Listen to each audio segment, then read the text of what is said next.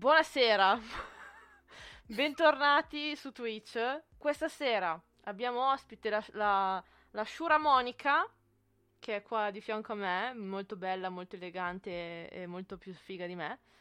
Prego, si presenti.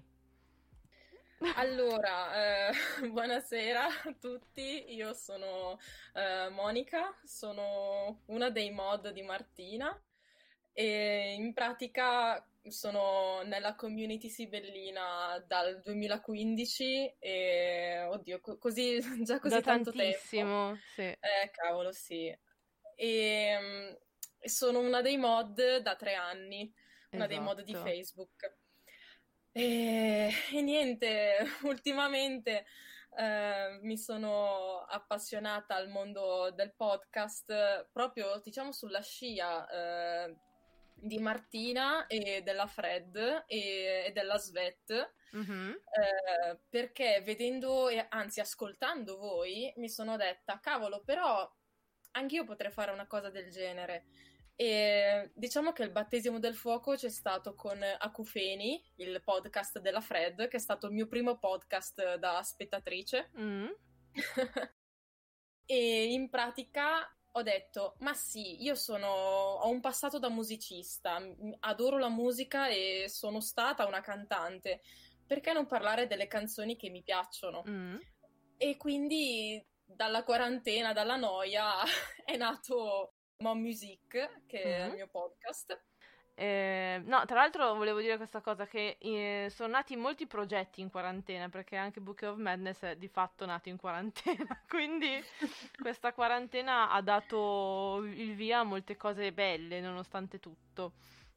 E quindi, appunto, sapendo del tuo interesse per la musica e anche per questo nuovo progetto che hai iniziato con il podcast, che è molto bello, andate a ascoltarlo, ho detto, chi meglio di Monica da avere come ospite alla mia brand new rubrica musicale, che è un po'... Nome bellissimo. Un nome bellissimo, grazie al signor Giancarlo Nove, che è un sibellino che l'ha ideata.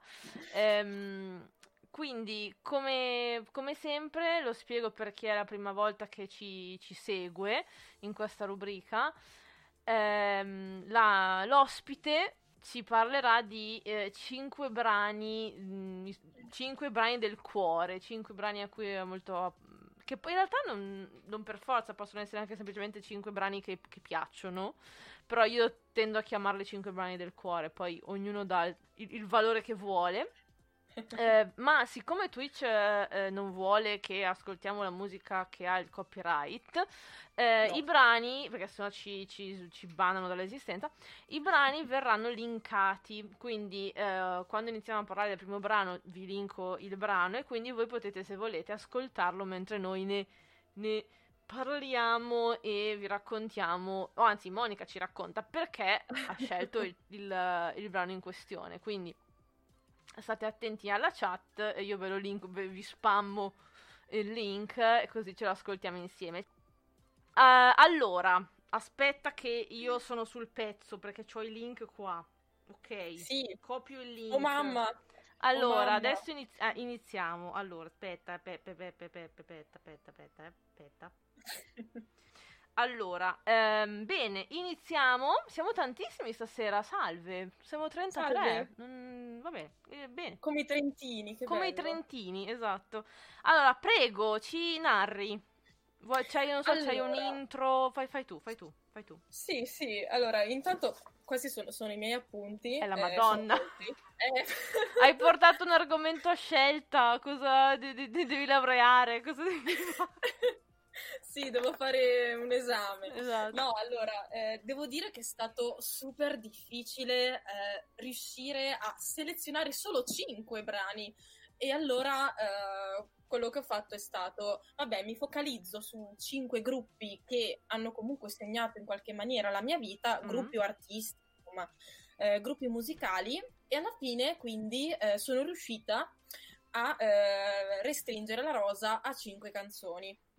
E cominciamo con la prima, che comunque mi sono resa conto che per la maggior parte si tratta di pezzi che io ho scoperto e amato soprattutto in adolescenza, che è stato il periodo in cui io ho cominciato a sperimentare un po' con la musica e a crescere la mia cultura musicale, proprio perché in quegli anni ho cominciato a frequentare una scuola di musica, facevo canto moderno, mentre in precedenza ho studiato pianoforte e poi ho lasciato per altri lidi, diciamo.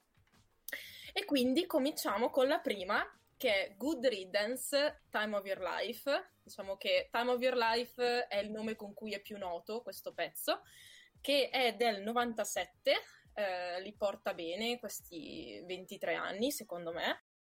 È un brano, diciamo, che è nato per ripicca, perché è, sostanzialmente Good Riddance vorrebbe dire buona vita.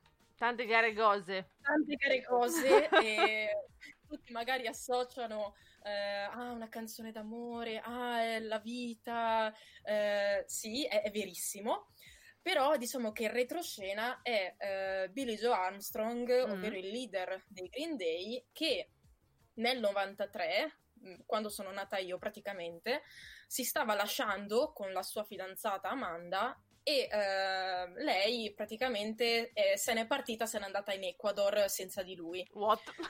Esatto. In Ecuador, e lui dice, vabbè, buona vita. Tante care cose, giustamente. Tante care cose. Manna scena cartolina anche, da aggiungere. Manna scena cartolina, proprio. E sostanzialmente che cosa si può dire? È un brano acustico, quindi è una ballata acustica, è molto particolare per essere un pezzo dei Green Day dell'epoca, degli anni 90. Doveva essere incluso in Dookie, che è l'album che li ha lanciati a livello internazionale nel 94, però il produttore disse no, senti, secondo me non c'entra proprio nulla con il concept punk di Dookie, quindi lasciamola lì. E infatti è stato pubblicato nell'album successivo, che è Nimrod, che è un inno alla ribellione. E ribellione proprio anche a livello di stile, perché era la cosa più punk che potessero fare, uscire con una ballata acustica, un gruppo punk rock. E diciamo che Time of Your Life parla di scelte di vita importanti che escludono certe persone dalla propria, oppure grandi cambiamenti, il proprio percorso personale, il separarci e soprattutto lo sfruttare al massimo il proprio potenziale nel tempo che abbiamo a disposizione. Che tra l'altro sono tutti temi che, cioè, quando sei adolescente ti martellano la testa, sì. Cioè è proprio un brano che quando sei adolescente lo senti molto. Sì, ma poi soprattutto io credo che anche il video giochi una buona parte, sì. Feels proprio che ti vanno diretti al cuore. Tra l'altro Time of Your Life era stata inserita, adesso non ricordo in quale puntata, in quale stagione, però era stata inserita come sigla d'apertura di un episodio particolare di ER, serie che mia mamma ha divorato negli anni. Prima di Dottor House c'era ER. Prima, esatto, quando ancora c'era George Clooney. Madò.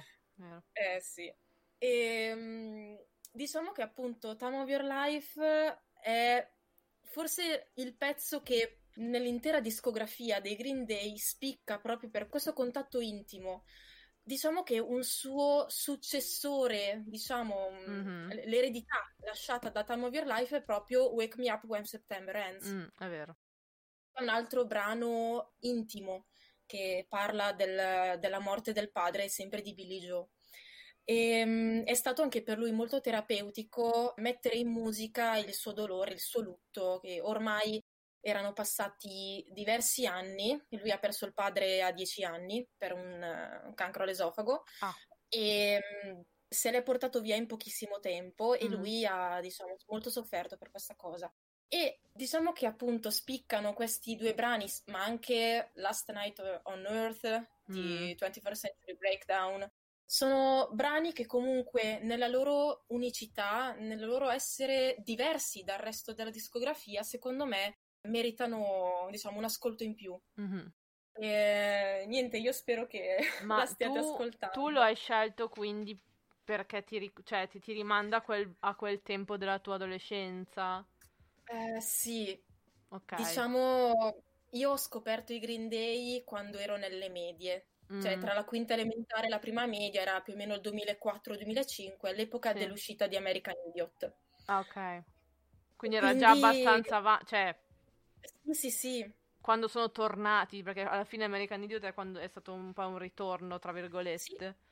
Sì, perché l'album precedente era stato Shenanigans, che era una sorta di compilation di B-side che avevano scartato e alla fine li hanno messi tutti insieme in un album, facendo come controparte di International Super Hits, che era la loro, diciamo, compilation ufficiale dei primi anni 2000. Quindi questo grande ritorno nel 2004 era stato molto sentito, molto politico anche, è vero, soprattutto. Sì. E se ci pensiamo, i ragazzi che all'epoca erano degli adolescenti, 4 anni dopo hanno potuto votare e nel 2008 è stato eletto Obama. Quindi secondo me c'è una correlazione.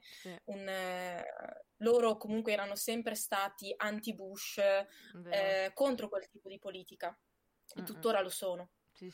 Quindi secondo me è stato un disco epocale quello.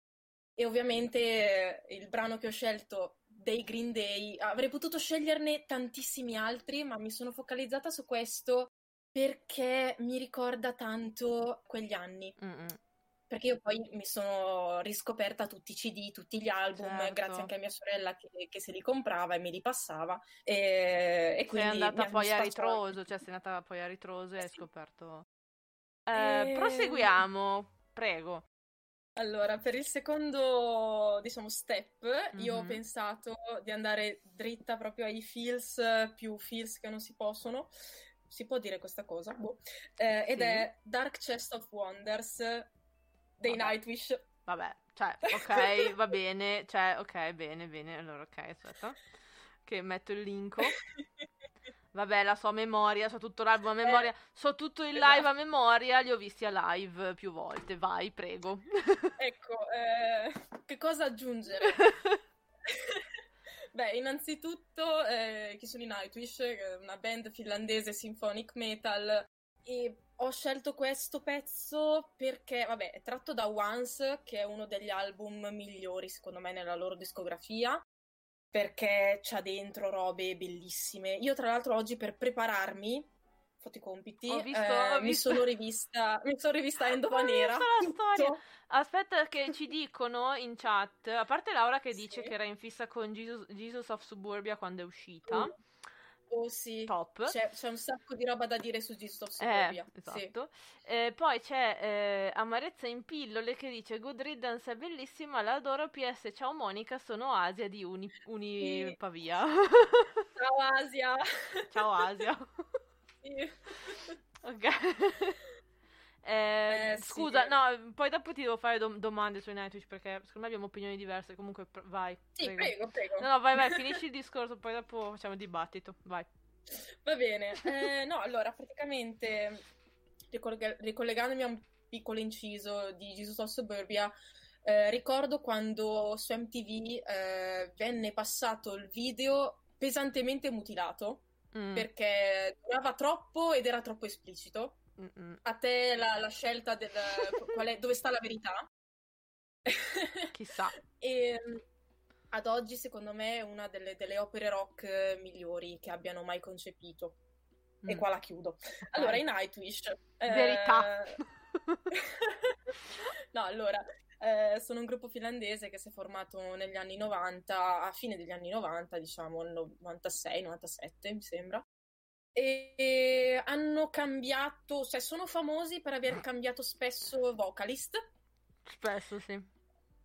E tra l'altro, piccolo inciso, un'oretta fa, o forse sono ancora in live, prima su Instagram c'era Tarja in live con Floor Jansen. Ma veramente? Sì. E si stavano scambiando opinioni su ma tu come fai meditazione per prepararti? No, vabbè. Sì, erano troppo carine, troppo patatine loro. Vabbè. E diciamo che loro ho avuto la fortuna di vederli live un paio d'anni fa al forum di Assago. Quindi con Floor Jansen. C'era già Floor, sì. E nel 2012 ho visto Tarja da sola. Ok. E al Teatro della Luna. C'ero anch'io allora. C'ero anch'io allora. Veramente? Sì. A marzo 2012? Sì. Ma sei seria? No, vabbè! Sì, sto malissimo. Ti giuro. No, vabbè. E tra l'altro lei tornerà nel 2022. Ok. Sempre a Trezzo sull'Adda. Se live. Siamo ancora vivi, perché... E ha posticipato tutto il tour, perché... Oggi ho preso i biglietti, speriamo di... Va bene. Quindi sarà il mio 10° anniversario, però assurda sta cosa. Ma è il concerto in cui è scesa tra il pubblico? Sì, che è scesa giù e ha detto, mi ha toccato la mano, mi ha dato la mano. Ha fatto Bless the Child, oh mio Dio, sei stata toccata dalla Dea. Sì, mi ha toccato la mano. Oh. Vai, scusa, ti sto interrompendo troppo. Io quindi ho proprio porto Tarja nel cuore, sì. E Tarja è stata appunto la prima storica voce soprano lirico dei Nightwish. Lei ha cominciato a suonare pianoforte da bambina, andando a lezione dalla mamma di Tuomas Holopainen. Quindi alla fine tutto in famiglia. E poi lei è andata al conservatorio, eccetera. Poi loro sono passati a una voce pop, una sorta di Laura Pausini, che per carità lei ha un'estensione vocale buona, però non adatta secondo me al genere che facevano. Però devo dire che con Imaginarium si erano riscattati parecchio, perché avevano cambiato completamente sound. Poi c'è stato un nuovo divorzio artistico e come turnista inizialmente e poi presenza fissa è arrivata Floor Jansen, che ha militato prima negli After Forever, e io li ho visti live, ho sentito appunto anche i nuovi album che sono stati fatti, e devo dire che tanta roba, stiamo tornando agli antichi fasti. Sì. E allora cosa scegliere di tutta questa sconfinata discografia? I Nightwish io li ho conosciuti nelle medie, sempre nel mio periodo di esplorazione musicale. Ricordo che il primo brano che ho sentito fu She's My Sin. Quasi, sì, perché per me è uguale, identico. Io ero al liceo. È come Kingslayer, però più lenta. No, ma io le so tutte, cioè tu non hai capito, cioè io le so tutte. Sto pensando alla mia prima, perché Century Child è stato il mio primo album che non fosse un CD di Eminem. Perché io ero nella fase Eminem e qualcuno mi ha portato un giorno, ero al liceo, l'ho raccontato, sì. L'ho letto nella live con Laura, che ho avuto la fase rap, poi sono arrivata in terza al liceo che avevo la classe di super metallari, no? E quindi sono arrivata lì e una mia amica, che si chiama Serena tra l'altro, che saluto se mi sta seguendo, non penso, mi fa ascolta questo, ed era Century Child. E quindi la prima era Bless the Child, quindi presumo che la prima canzone fosse Bless the Child. E io basta, sono impazzita, è stata la fine, proprio l'inizio della fine quello. Torna da noi reperini che abbiamo i dolcetti. In realtà adesso sto facendo un'associazione mentale stranissima, per cui è una domanda che rivolgo a te, perché magari sei più informata. Esiste il rap metal? Cioè ci sono dei ibridi. Mi viene in mente l'album che hanno fatto i Linkin Park con Jay-Z. Cavolo, è vero, ecco, stavo giusto pensando a quella branca del new metal. No, vabbè, sicuramente qualcosa di ibrido esiste. Sì. E quindi appunto tra le varie cose ho detto, vabbè, scelgo il pezzo che più mi è rimasto dentro, che è Dark Chest of Wonders, Fly to the Sea, Far Across the Sea, quello proprio, e che è quello che apre proprio Endova Nera.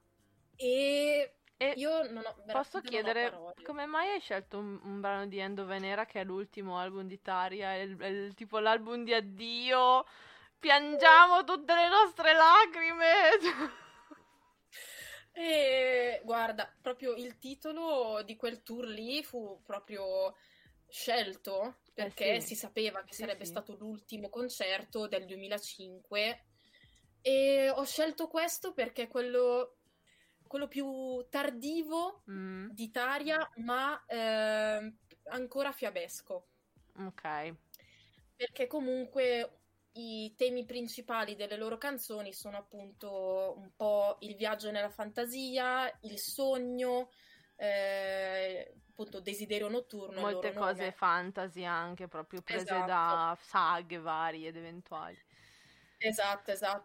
Infatti già c'è tutto l'album Wishmaster è ricolmo di citazioni, ne ho parlato anche in una puntata del podcast sui riferimenti fantasy a Tolkien, ma non solo a lui, anche e soprattutto a Dragonlance, che è una saga fantasy molto bella a mio dire. Mm-hmm. E Tuomas, lui era un nerdacchione che si leggeva tutti sti libri, si guardava un sacco di film fantasy, gli piaceva Taro nella pentola magica, gli piaceva Willow, gli piaceva il film, cioè il cartone del Signore degli Anelli. Madonna, il cartone del Signore degli Anelli!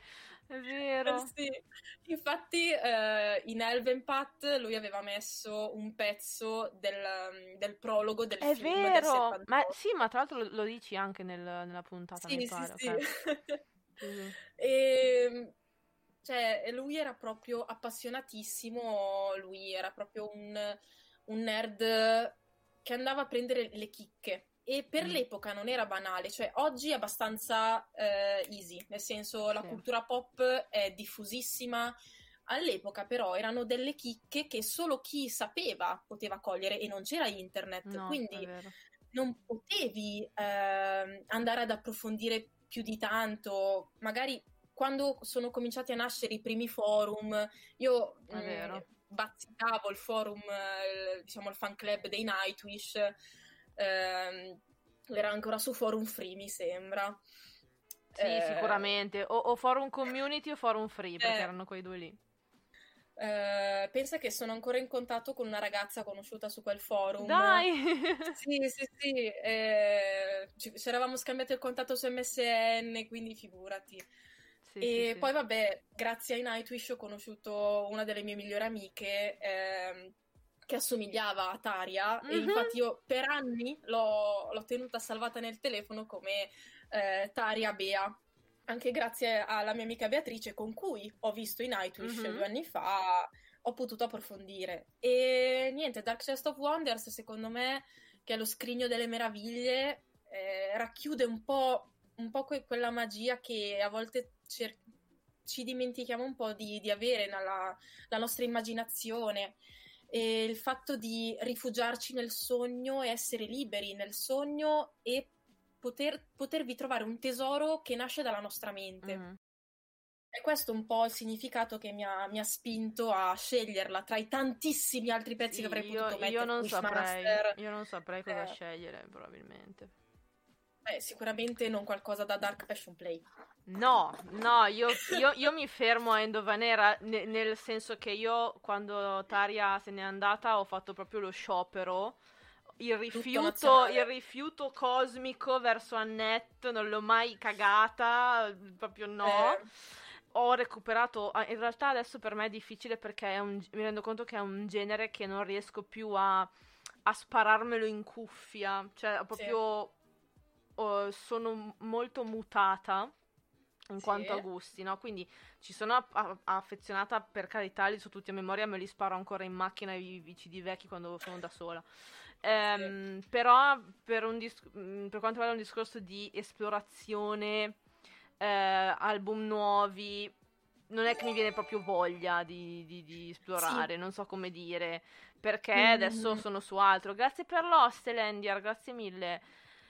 Però per me i Nightwish, cioè, sono stati una delle band più importanti. Io ho rischiato di andare a fare finlandese a Forlì per colpa dei Nightwish, cioè io ero cioè, a parte che poi c'erano i Nightwish, ma c'erano anche poi tutte altre band satellite, Jopet, i Children of Bodom, tu non so se tu questa cosa la sai, secondo me sì, il gruppo, il side project di Tuomas. No, questo mi manca. I For My Pain. Cosa? No, cioè, allora, io... Cioè, no, allora, tu devi immaginarti me, adolescente, liceale, super disagio, super metallina, tutta nera con le borchie. che finisce di recuperare tutto il recuperabile, perché io ascoltavo Eminem, no? Quindi arrivo in ritardo, no? Recupero il recuperabile, finisco, no? So tutto a memoria, miro tutti i testi tradotti, imparata a memoria tutto, che arrivo sono impari, ok? Mm-hmm.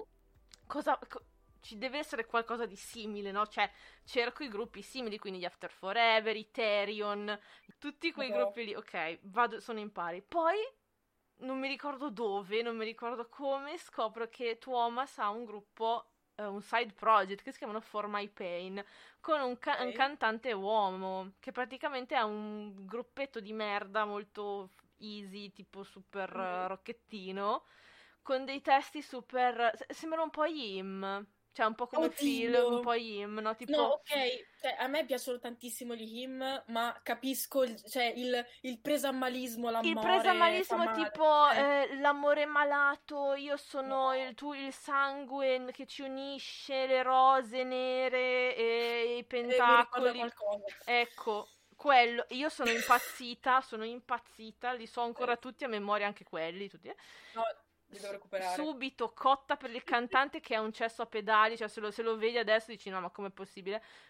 Cioè ci giuro, io ero impazzita, fuori di testa, e volevo andare a fare finlandese a Forlì, che il finlandese, per quanto rispettabilissima lingua straniera, non è proprio la cosa più facile da studiare. Cioè, no, per niente, e ve lo dico da linguista. No, ecco, esatto. Cioè se ho mollato svedese, cioè dopo una lezione scappavo da Forlì, quindi... No, che poi, cioè, questo condiviso amore malato verso la Finlandia si è coronato nel mio viaggio dopo la maturità. Ecco, io sono andata a Helsinki. Ecco, bene. Con la mia migliore amica dell'epoca. Che Helsinki, posso dire, è una città un po' di merda. Cioè, nel senso, non è proprio questa gran bellezza. Cioè, c'è di meglio. No? Sì, ma noi siamo andati lì, vai Nightwish! Esatto! E quindi, poi vabbè, abbiamo girato un po', siamo andate all'isola di Somellina, che è bellissima, patrimonio dell'UNESCO, siamo andate abbiamo fatto pellegrinaggio al Sexy Shop, si può dire Sexy Shop? Sì, si può dire Sexy Shop. Al Sexy Shop del padre di Ville Valo. Bene. Ok. Sì, ci ha accolte, abbiamo fatto qualche foto insieme, in mezzo ai vibratori. Sì, lui tra l'altro splendida persona, squisito, è Ville Valo più vecchio. Ok. E io dietro delle cose birbantelle, io facevo la foto con questo signore. Scusi, lei... mi piace suo figlio, va bene? Okay, ecco, è stato più o meno così la cosa, molto cringe però bella, perché lui lo sapeva fin dall'inizio, perché nessuno entra liberamente per comprare le cose. Soprattutto dei turisti italiani, cioè nel senso, vabbè. Delle ventenni italiane con la maglietta degli HIM. Tipo, con tipo gli Ertagram in faccia, qua così, no? Penso che me lo volevo pure tatuare. Conosco chi l'ha fatto, quindi... E poi vabbè, siamo anche andate a nord di Helsinki col tram, no, siamo andate a piedi, poi siamo tornate col tram, al parco di, non era Seurasari, però comunque sopra, e c'è una torre in mezzo a questo parco, una torre ricoperta di edera, dove vive Ville Valo. Ah, ok, sì. Siamo andati in pellegrinaggio sotto casa sua, ovviamente non c'era. Però abbiamo incontrato una ragazza, abbiamo fatto le foto da Stalker, abbiamo incontrato una ragazza perché noi ci eravamo persi e non sapevamo più come uscire da sto parco, e questa ragazza ci fa tra una balla e l'altra, chi siete, cosa non siete, ah no, ma la mia coinquilina è la fidanzata di Tuomas Holopainen. What? Cosa? E io, va bene. E come se non bastasse quel viaggio lì, cioè non è finita qui, noi siamo andate un giorno che pioveva, non c'era niente da fare, siamo state 10 giorni a Helsinki, e immagino che Helsinki poi siamo andate al supermercato, cioè... c'era un cazzo, cioè faceva freddo, pioveva, supermercato, e vediamo un tizio con un tatuaggio con l'Ertagram, vabbè, era mica il batterista degli HIM, ma no, Gas Lipstick, oh no, con la moglie e la bambina nel passeggino. Bene. e noi proprio haters gonna hate facciamo la foto. Certo. Infatti abbiamo fatto la foto così. Poi, parentesi non metallara, nel nostro albergo c'era Bruce Springsteen. Ah. Tutto in quelle 2 settimane lì che sia state, cioè, lì. Con tutto il rispetto, però la foto con il padre di Ville Valo, sì, però Bruce Springsteen no. Infatti, vale di più, capito? Cioè... Comunque volevo leggere dei commenti bellissimi del signor Maestro che ci dice, beh, meglio il finlandese a Forlì che il forlivese a Helsinki, giusto? Beh, giusto. E poi c'è, ciao Pier Giorgio che dice... Per niente facile il finlandese, mi è bastato fare un paio di karaoke in finlandese. Non voglio sapere. O cantavi Olen Suomalainen, che sono l'italiano, oppure Kolema Tekeita italiano. Esatto. Poi ci chiedono che forma ha la torre, la commissionata, il padre, l'architetto, la torre fallica di Ville Valo. No, non è altissima, sarà alta 10 metri, penso. Beh, è piuttosto, insomma, tozza comunque, 10 metri è di mattoni torre. Rossi. Comunque, vabbè, stiamo divagando. Stiamo divagando e niente. Ah, ecco, ultima cosa sui Nightwish e poi la chiudo. A Roma... per chi avesse la possibilità di andare, nel cimitero cattolico alla Piramide Cestia c'è la statua di Once, l'angelo del dolore. E io ogni volta che vado a Roma vado in pellegrinaggio. È uno dei posti più belli in tutta Roma, secondo me. È vero, concordo. Esatto. Ci sono poi... i gatti belli, ci sono anche i gatti belli, quindi... Esatto, sono tutti i gattini. Oltre, vabbè, la tomba di Shelley, chi se ne frega, c'è la statua di Once, quella dell'angelo contro che si spancia contro la tomba. Esatto, quella della tomba di Emily in Story. Allora, prego, proseguiamo. Proseguiamo con la terza canzone di questa sera, che è totalmente diversa, ovvero Linger dei Cranberries. Ah, bene. Siamo proprio da tutt'altra parte. Dalla Finlandia ci spostiamo in Irlanda e siamo nei primi anni 90 e siamo nel primo album dei Cranberries. Mm-hmm. Cranberries, non c'è neanche bisogno che ve lo spieghi, la loro fama parla per loro, io non devo aggiungere nient'altro se non che purtroppo un paio d'anni fa la Dolores O'Riordan è venuta a mancare e io purtroppo non ho mai avuto la possibilità di vederli live. Ed è una cosa che mi pesa. È stata una grandissima perdita a livello artistico e musicale. E era sai, uno di quei sogni che hai da piccolo, rimarrà il mio sogno irrealizzato. Diciamo che appunto il mio amore per i Cranberries nasce sempre appunto nel periodo medie, quando mio zio mi passò un Greatest Hits e io ho cominciato ad ascoltarmelo in loop, piano piano innamorarmi di questo gruppo. Però la passione proprio per l'Irlanda e tutta la musica, diciamo, rock che proveniva da quella nazione è nato, è divampato nel 2009, quando ho fatto un viaggio studio in Irlanda, a Galway, una settimana prima dell'inizio della scuola, dove appunto ho conosciuto il mio primo grande amore e ho dato il mio primo bacio serio, diciamo. Ma era un irlandese? No, era un ragazzo che era nella settimana studio con me, era il mio compagno di scuola, però non avevo mai cagato prima. Ok. Però era un anno avanti a me. C'era l'aria frizzantina in Irlanda, allora ok. C'era l'aria frizzantina e praticamente sul molo di Galway, vicino alla spazzatura, vicino c'erano delle panchine, vicino al mare, ci siamo dati il nostro primo bacio. E quello che ricordo di quella vacanza erano canzoni dei Cranberries e basta, perché a lezione ci bombardavano di cultura irlandese, quindi gli U2, i Dubliners, i Cranberries, Zombie, bellissima. Infatti tra tutti i vari pezzi che potevo scegliere ho deciso di andare su non tanto su quello mainstream che è proprio zombie, ma uno un po' più calmo, diciamo. E ho pensato di portare Linger, perché parla proprio del primo bacio di Dolores O'Riordan. Quindi ho detto sì. E diciamo che per i propri più romanticoni e per i cinefili, Linger farà suonare qualche campanello, perché è contenuto nella colonna sonora di Cambia la tua vita con un click, quel film con Adam Sandler, quello col telecomando. Oddio. Adam Sandler, why? Adam Sandler. Ti dico, è l'unico film dove lui recita bene, secondo me, a parte Big Daddy. Vabbè, ha fatto anche Uncut Gems recentemente, che già, è vero. Sì. Verissimo.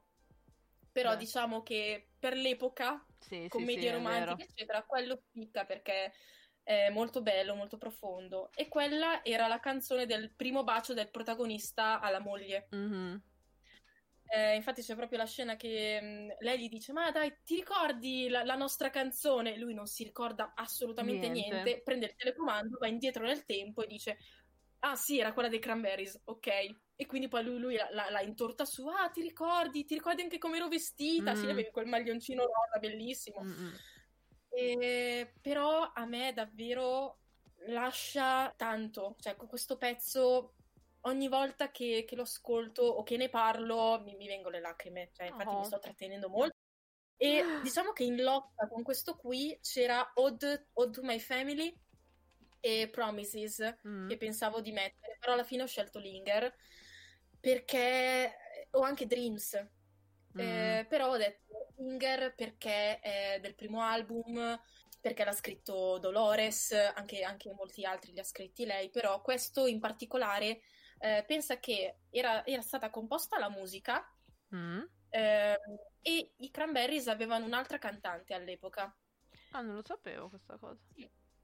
Però non c'era ancora un testo ben definito e alla fine a lei hanno fatto un provino perché erano un po' in combutta con questa nuova cantante, cioè con la loro vecchia cantante, e allora le hanno mandato una cassetta con la registrazione della base di questa canzone. E lei si registrò sopra, quindi non era un suono molto pulito, poi figurati, fino agli 80, inizio anni 90, non era il massimo la qualità delle registrazioni, e lei ha scritto il nuovo testo e la melodia della linea vocale, e loro sono rimasti incantati da questa voce unica e eterea, che anche in condizioni non ottimali arrivava lo stesso. È vero. Infatti lei era nota proprio per il suo timbro molto particolare. Lei passava spesso dalla voce, diciamo, di petto al falsetto nel giro della stessa nota. E questa era una tecnica che anche io ho imparato a fare durante i miei primi anni di scuola, proprio allenandomi su Zombie. Che è stato proprio uno dei primi pezzi che ho portato a lezione, diciamo proprio pezzi tecnici, quelli che l'insegnante mi diceva: impara questo perché così impari questa tecnica. Prima aveva cominciato con canzoni che non conoscevo, quindi mi diceva: focalizzati sul testo, focalizzati sulle parole, poi la melodia viene dopo, perché per interpretare bene un brano devi sapere di cosa parla. E quindi poi, appunto, tra le varie tecniche, per esempio, ho imparato a fare la Blue Note su At Last di Etta James, mi sono, diciamo, allenata tanto sull'estensione vocale con Luce di Elisa, quindi pezzi funzionali, pezzi tecnici. E non ho mai avuto il coraggio di cantare Linger, perché troppo... era troppo, anche per me, troppo emotivamente coinvolta. Grazie a Dolores, c'è una canzone di Negramaro che mi piace, che è il featuring con lei, perché esiste un featuring di Giuliano Sangiorgi di Negramaro con Dolores O'Riordan, che si chiama Senza Fiato. Io che mi manca. Non sono per niente fan di Negramaro, anzi li odio e detesto con tutta la mia anima, però quella canzone... è veramente bella, ma è bella perché c'è dentro lei che fa questo, cioè è come se tipo a un certo punto, cioè è una canzone normale di Negramaro, a un certo punto compare lei tipo come una dea e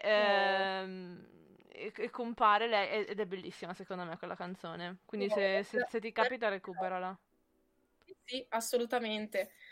Un po' come forse all'epoca andavano un po' di moda questi featuring, sì, con la... esatto. Sì, penso che sulla stessa linea ci fosse quello di Eros Ramazzotti e Anastasia, sì, che però a me era piaciuto, anche aspetta, Nelly Furtado, anche Tiziano Ferro e Mary J. Blige. Oh madonna, no, questo l'avevo brasato, proprio rimosso. Il zero assoluto e Nelly Furtado, sì. Sempre stiamo divagando, scusate. Sì, Cranberries, bravi, bravissimi Cranberries. Adesso passiamo ancora un altro colpo al cuore. Aspetta, che devo prendere il link. Vai. È la quarta, giusto? Sì, la quarta. Bene, perfetto, vai. Bene. Che lì proprio vado a parlare ai metallini. Oddio. Appunto.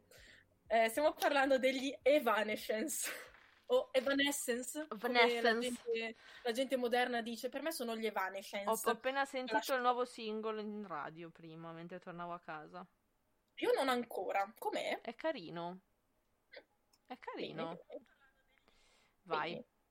Allora, il brano che ho scelto, tra i 1000 che potevo scegliere, è Call Me When You're Sober. Mm-hmm. Tratto da The Open Door, che è stato l'album dopo il divorzio musicale con Ben Moody.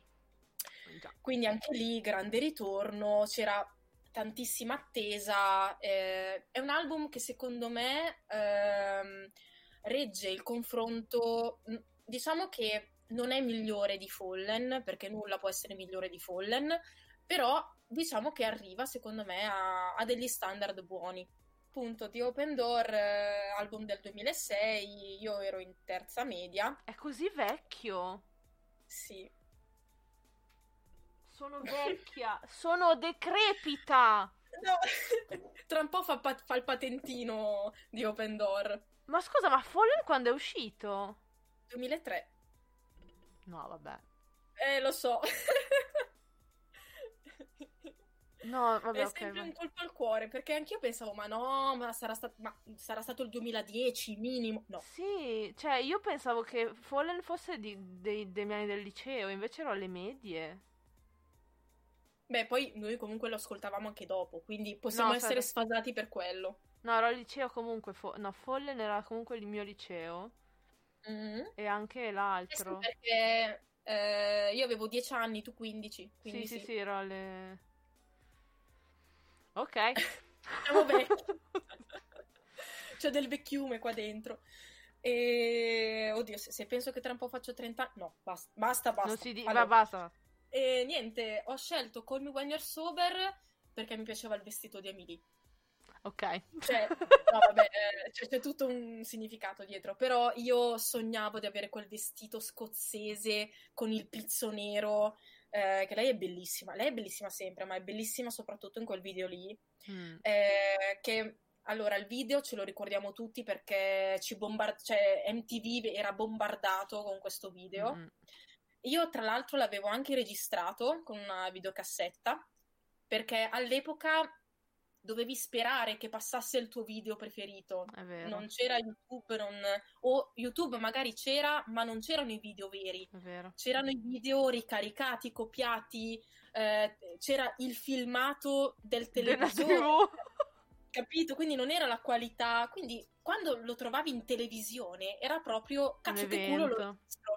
Infatti io ce l'ho registrato non dall'inizio. Ma infatti io ho un ricordo molto vivido che ho della mia adolescenza, sempre tempi del liceo, è io che guardo MTV da mia nonna di domenica, perché io prendevo il monopolio della TV da mia nonna, guardavo MTV, no?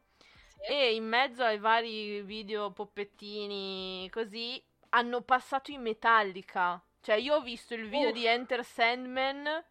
su MTV e io questo ricordo ce l'ho vivido come se fosse successo, ero così. Sì. Cosa sto guardando? Sì, era questa la cosa bella, che non sapevi cosa avresti visto, e quando vedevi qualcosa di particolarmente strano o comunque che non pensavi sarebbe mai passato su MTV, dicevi "Oddio, è qualcosa, è importante, è giusto che la gente lo veda. Infatti quando passarono Amarant dei Nightwish ho detto, è una madonna, ci stiamo convertendo al metal, cioè cosa sta succedendo? Tra gli Eminem, i Jay-Z e le Beyoncé arriva Tuomas Holopainen. Infatti io gli Evanescence li ho scoperti così, perché Bring Me to Life era nella colonna sonora di Daredevil. Esatto. Film che non nomineremo più questa sera. E ero sempre da mia nonna, sempre di domenica, e parte il video di Bring Me to Life, che per l'epoca era un videone, sì. Cioè era un colossal, c'era una roba mai vista. Sì. E io sulla finestra, sì, che... no, una roba assurda. E io ero, all'epoca ero sempre nella fase super mezza truzzina, perché non ero ancora in fase Eminem, ero proprio nella fase ascolto quello che c'è, quindi ascoltavo tipo Cristina Aguilera, cioè robe random, no? E quando ho visto che c'era qualcos'altro, cioè tipo cos'è questa cosa che sto sentendo, la mia mutazione è iniziata. Condivido la mutazione, sì. Esatto. Sì, sì, che poi è bastato quel poco, quella goccia che poi ci ha contaminate, perché appunto oltre cioè Bring Me to Life, il video che io me lo ricordo ancora qua stampato come se fosse ieri, ogni tot sul mio MP3, il mio lettore MP3 partiva My Immortal. Beh, sì. E ascolta, c'è un motivo per cui io suonavo il pianoforte. Crescendo, io avevo cominciato a suonare alle elementari e crescendo avevo visto che c'era una ragazza coi capelli neri che cantava e suonava il pianoforte, ho detto anch'io voglio essere così. Sì. E quindi vai di tinte di capelli neri, perché io ho i capelli castani, come Martina tra l'altro, e vai di tinte nere, vai di... matita, eyeliner... sembrava un panda. Però Emily mi ha segnata molto, la vedevo proprio come un modello, prima ancora di Tarja Turunen, c'era lei me, e appunto anche a scuola di canto ho portato pezzi come Hello, Bring Me to Life, My Immortal. Scegliere veramente è stato difficile, però poi alla fine ho optato per Call Me When You're Sober, oltre all'estetica del video, che lei è questa specie di cappuccetto rosso, ho pensato proprio al significato, cioè questo è stato il singolo di esordio, cioè il singolo che ha lanciato il nuovo album, il nuovo ritorno, senza Ben Moody, e dovevano far vedere la loro nuova identità, dovevano dare un'impronta. E questo brano nasce da un'esperienza personale, dall'esperienza di Emily con il suo ex fidanzato, che era un alcolista. Nice. Ricordiamo Sean Morgan dei Seether. È lui, è vero, sì, è vero. Tra l'altro Broken è bellissima, secondo me. Però, sì, infatti, pezzo bellissimo, lei poi con questi jeans, sta magliettina bianca, top. Mi ricorda un sacco quegli anni, cioè che comunque era il 2003, insomma. No, sì, poi loro sono stati insieme dal 2003 al 2005, mi sembra un paio d'anni, infatti di Open Door è del 2006, e lei ha scritto Rifatti vivo quando sei sobrio, praticamente, il significato letterale è questo, e si era deciso di, prima diciamo all'inizio, di stare un po' schisci, di dire no ma è una metafora, no... E allora hanno detto, vabbè, visto che il testo è così esplicito, rendiamo metaforico il video, con cappuccetto rosso, eccetera. E praticamente il testo parla di una persona che smette di avere una relazione morbosa, una relazione tossica, con una persona affetta da dipendenza. E se tu mi amassi saresti qui con me, ovvero non attaccato alla bottiglia. Ed è secondo me una canzone molto forte, infatti ha avuto anche un grande impatto proprio su Sean Morgan, diciamo il diretto interessato, perché lui in quel periodo era entrato in riabilitazione per tutti i suoi problemi legati all'alcol, e lui si sentiva perseguitato da questa canzone, però lui diceva sì vabbè me lo potevi dire anche in maniera più più soft, e invece lei è andata proprio per dritto. E secondo me rielaborare un dolore del genere e farne un'opera d'arte è la cosa migliore che si possa fare per processare, per metabolizzare un trauma. Mm-hmm. E non l'ho visto come una sorta di ripicca, come fu per Billy Joe, che diceva vabbè buona vita, mi hai mollato, poi vabbè lui poco dopo ha conosciuto la moglie e stanno insieme, quindi tante care cose, alla ex fidanzata che grazie a lei, cioè senza di lei non ci sarebbe stata Time of Your Life. Quindi io ringrazio Emily per aver scritto questa canzone e aver scritto appunto, averci donato questo brano, e che appunto vi invito a recuperare se già non lo state ascoltando adesso. Tra l'altro il nuovo album esce il 26 marzo dell'anno prossimo, se interessa, perché veramente mentre tornavo in macchina su Virgin hanno dato la news del nuovo album e hanno fatto sentire il singolo The Game Is Over, che secondo me è carino. Niente, in merito a questo nuovo album c'è da dire una cosa. Io ante Covid avevo preso i biglietti per il concerto del FU aprile 2020, sì, posticipato poi a settembre, dell'anno dopo. Ma poi quello con i Within? Quello. Ok. Proprio quello. Infatti dicevo, cavolo, 2020 hanno bomba, perché vado a vedere i Green Day. Sì, ciao. Vabbè, io biglietti ce li ho, saranno validi per i prossimi io c'ho i Rammstein che devo andare a luglio e ciao. Mamma mia. Vi invidio tantissimo, perché i live dei Rammstein sono sono delle esperienze. No, sì, sono delle esperienze mistiche. Io l'ho visti già 3 volte, no, 3 volte li ho visti dal vivo.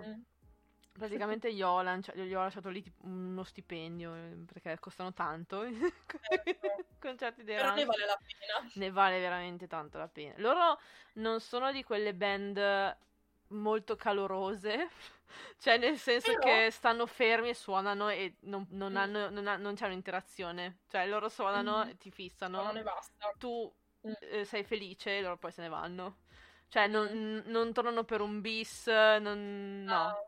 Però loro sono così, cioè va bene, è bellissimo lo stesso, è fantastico. Beh, se non sono calorosi loro, è caloroso il resto, cioè lo spettacolo pirotecnico, le fiamme che partono, quindi il calore c'è. Esatto. No, ma poi è bellissimo vedere come, che poi è una cosa che dicono spesso anche loro, cioè loro cantano in tedesco e tutto il mondo sanno i loro testi e loro non se lo spiegano, non se la spiegano sta cosa, cioè ok, va bene. Tipo c'era un'intervista di Till che diceva, cioè tipo in Messico non parlano l'inglese, magari lo parlano male, però fanno i nostri testi in tedesco. Sì. Ok. Beh, ma ascolta, anch'io pur non sapendo il giapponese, mi imparavo a memoria i pezzi dei Moa di Moa. Madonna, cosa mi hai tirato fuori, Monica? No, allora, dobbiamo fare una live revival di queste cose trashate, perché adesso non possiamo divagare troppo, però, mio Dio. No. Dio santo. Ma tu c'eri all'Alcatraz? No.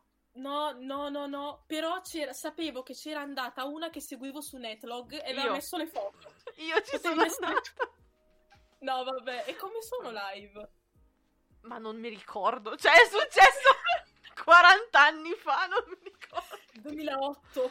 Sì. Madonna. Sì. No, vabbè. Però, insomma, anch'io pur non sapendo il giapponese mi cantavo tutte ste canzoni e anche, vabbè, quelle le sigle degli anime, sì. Magari stavo dicendo la lista della spesa e invece io che pensavo di essere nel rococò francese.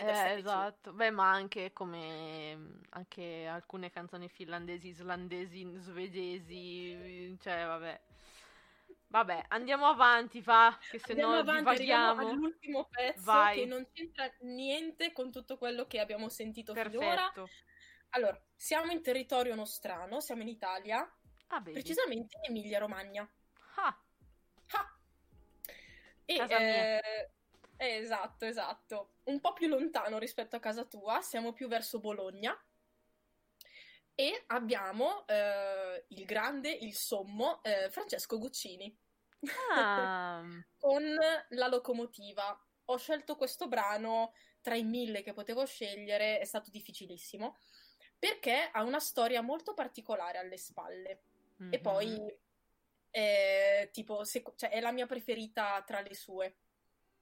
Poi spiegherò anche perché. Adesso vi lascio un po' con la sua R, la sua...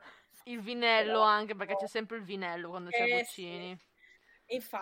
Infatti. Io ho avuto la fortuna di vederlo dal vivo nel 2000...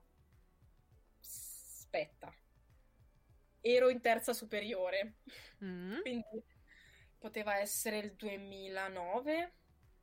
8? Non mi ricordo più. Comunque, non è questo il punto importante, bensì il fatto che ci fosse andata con mia mamma, che lei praticamente il suo primo concerto da giovane, a 15 anni, fu proprio Guccini. Mm.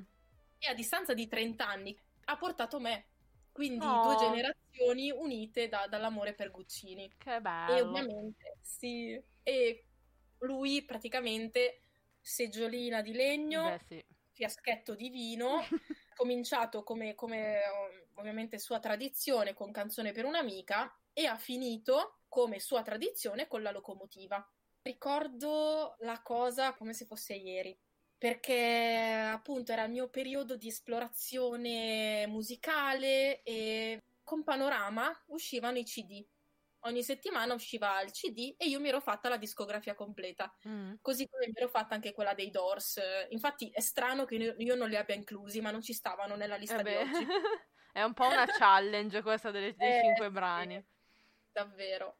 E quindi mi ero fatta tutta la discografia di Guccini, con anche i libretti con i testi che io mi sono letta, studiata e me li trascrivevo. Avevo questa abitudine di trascrivere i testi che mi piacevano e in particolare quelli di Guccini, insomma, me li sono trascritti in buona parte in un quaderno che ho ancora da qualche parte, ed era periodo anche in cui esploravo a livello di narrativa. Ho cominciato a leggere cose che sceglievo io e non più il mio professore a scuola, sì. Quindi era quel periodo. E uno dei primi libri, diciamo, letti in questa direzione fu proprio Castelli di rabbia di Alessandro Baricco. E voi direte, che cazzo c'entra? C'entra perché protagonista di quel libro è proprio una locomotiva. Mm-hmm.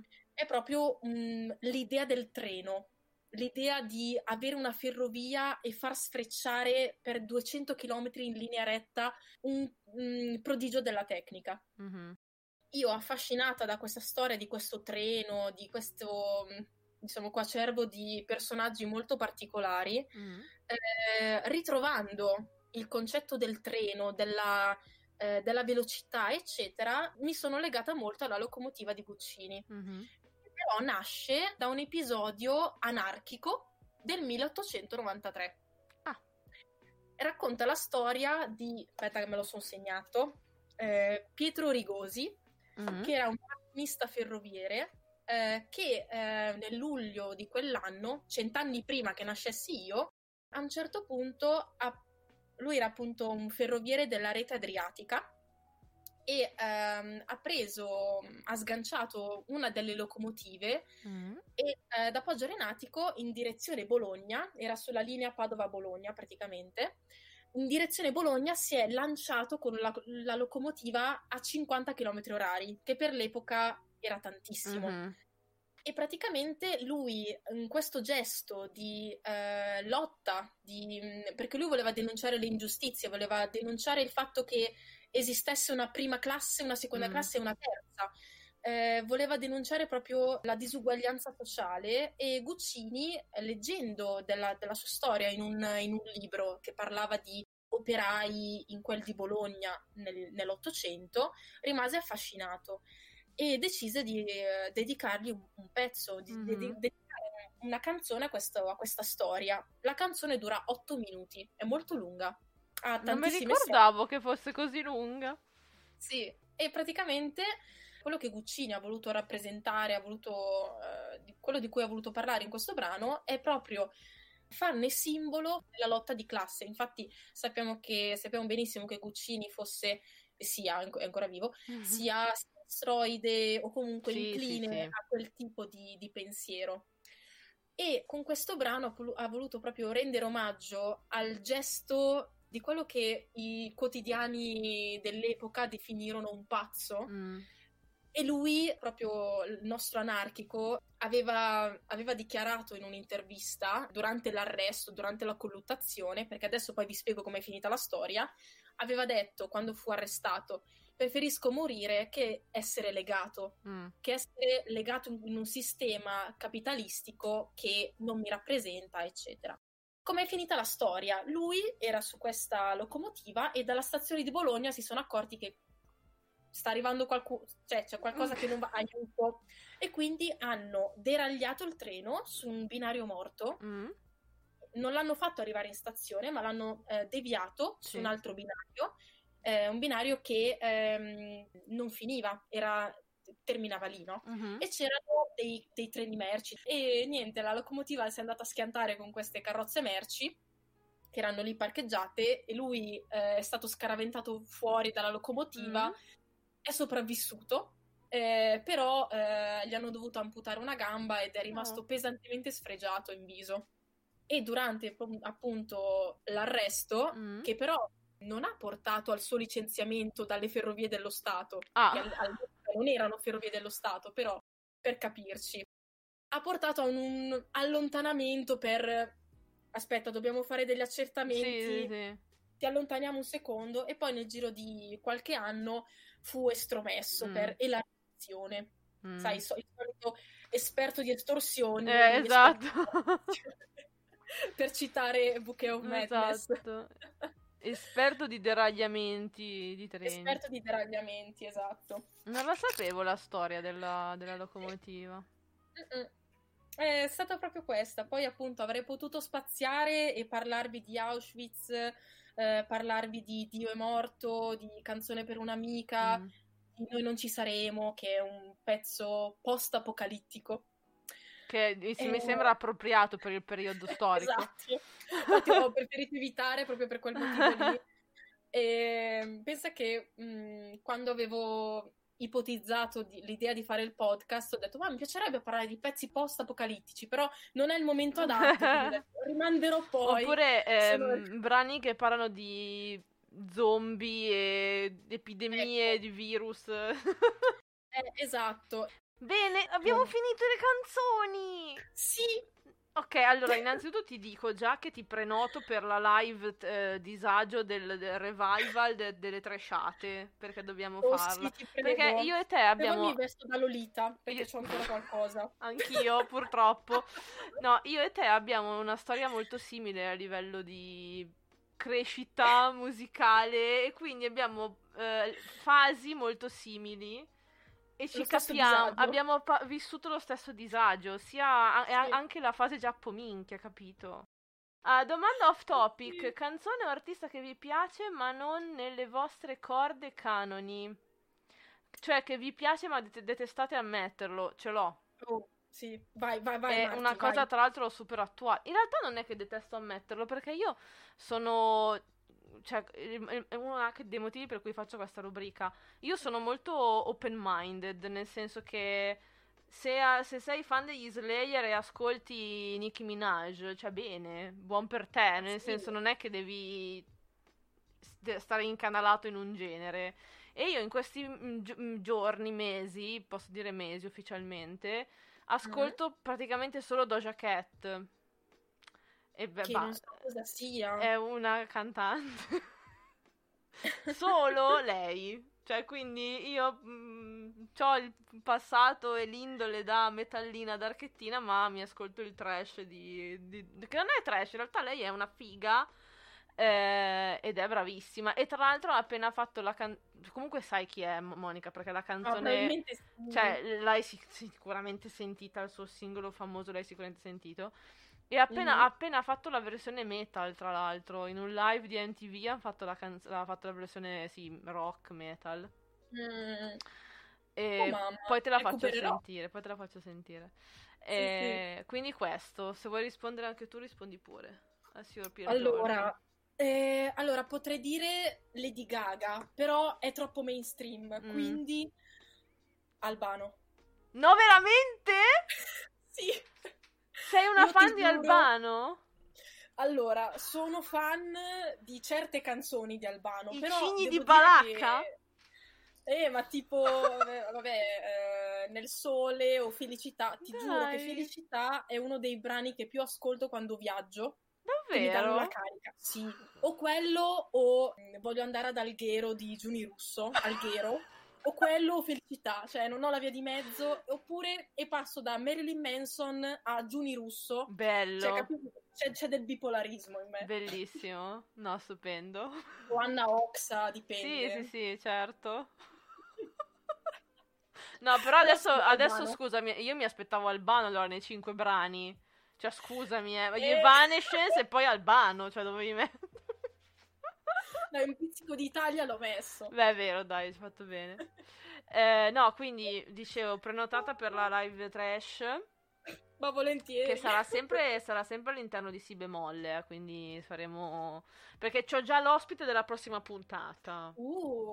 Ce l'ho. Non me lo dico.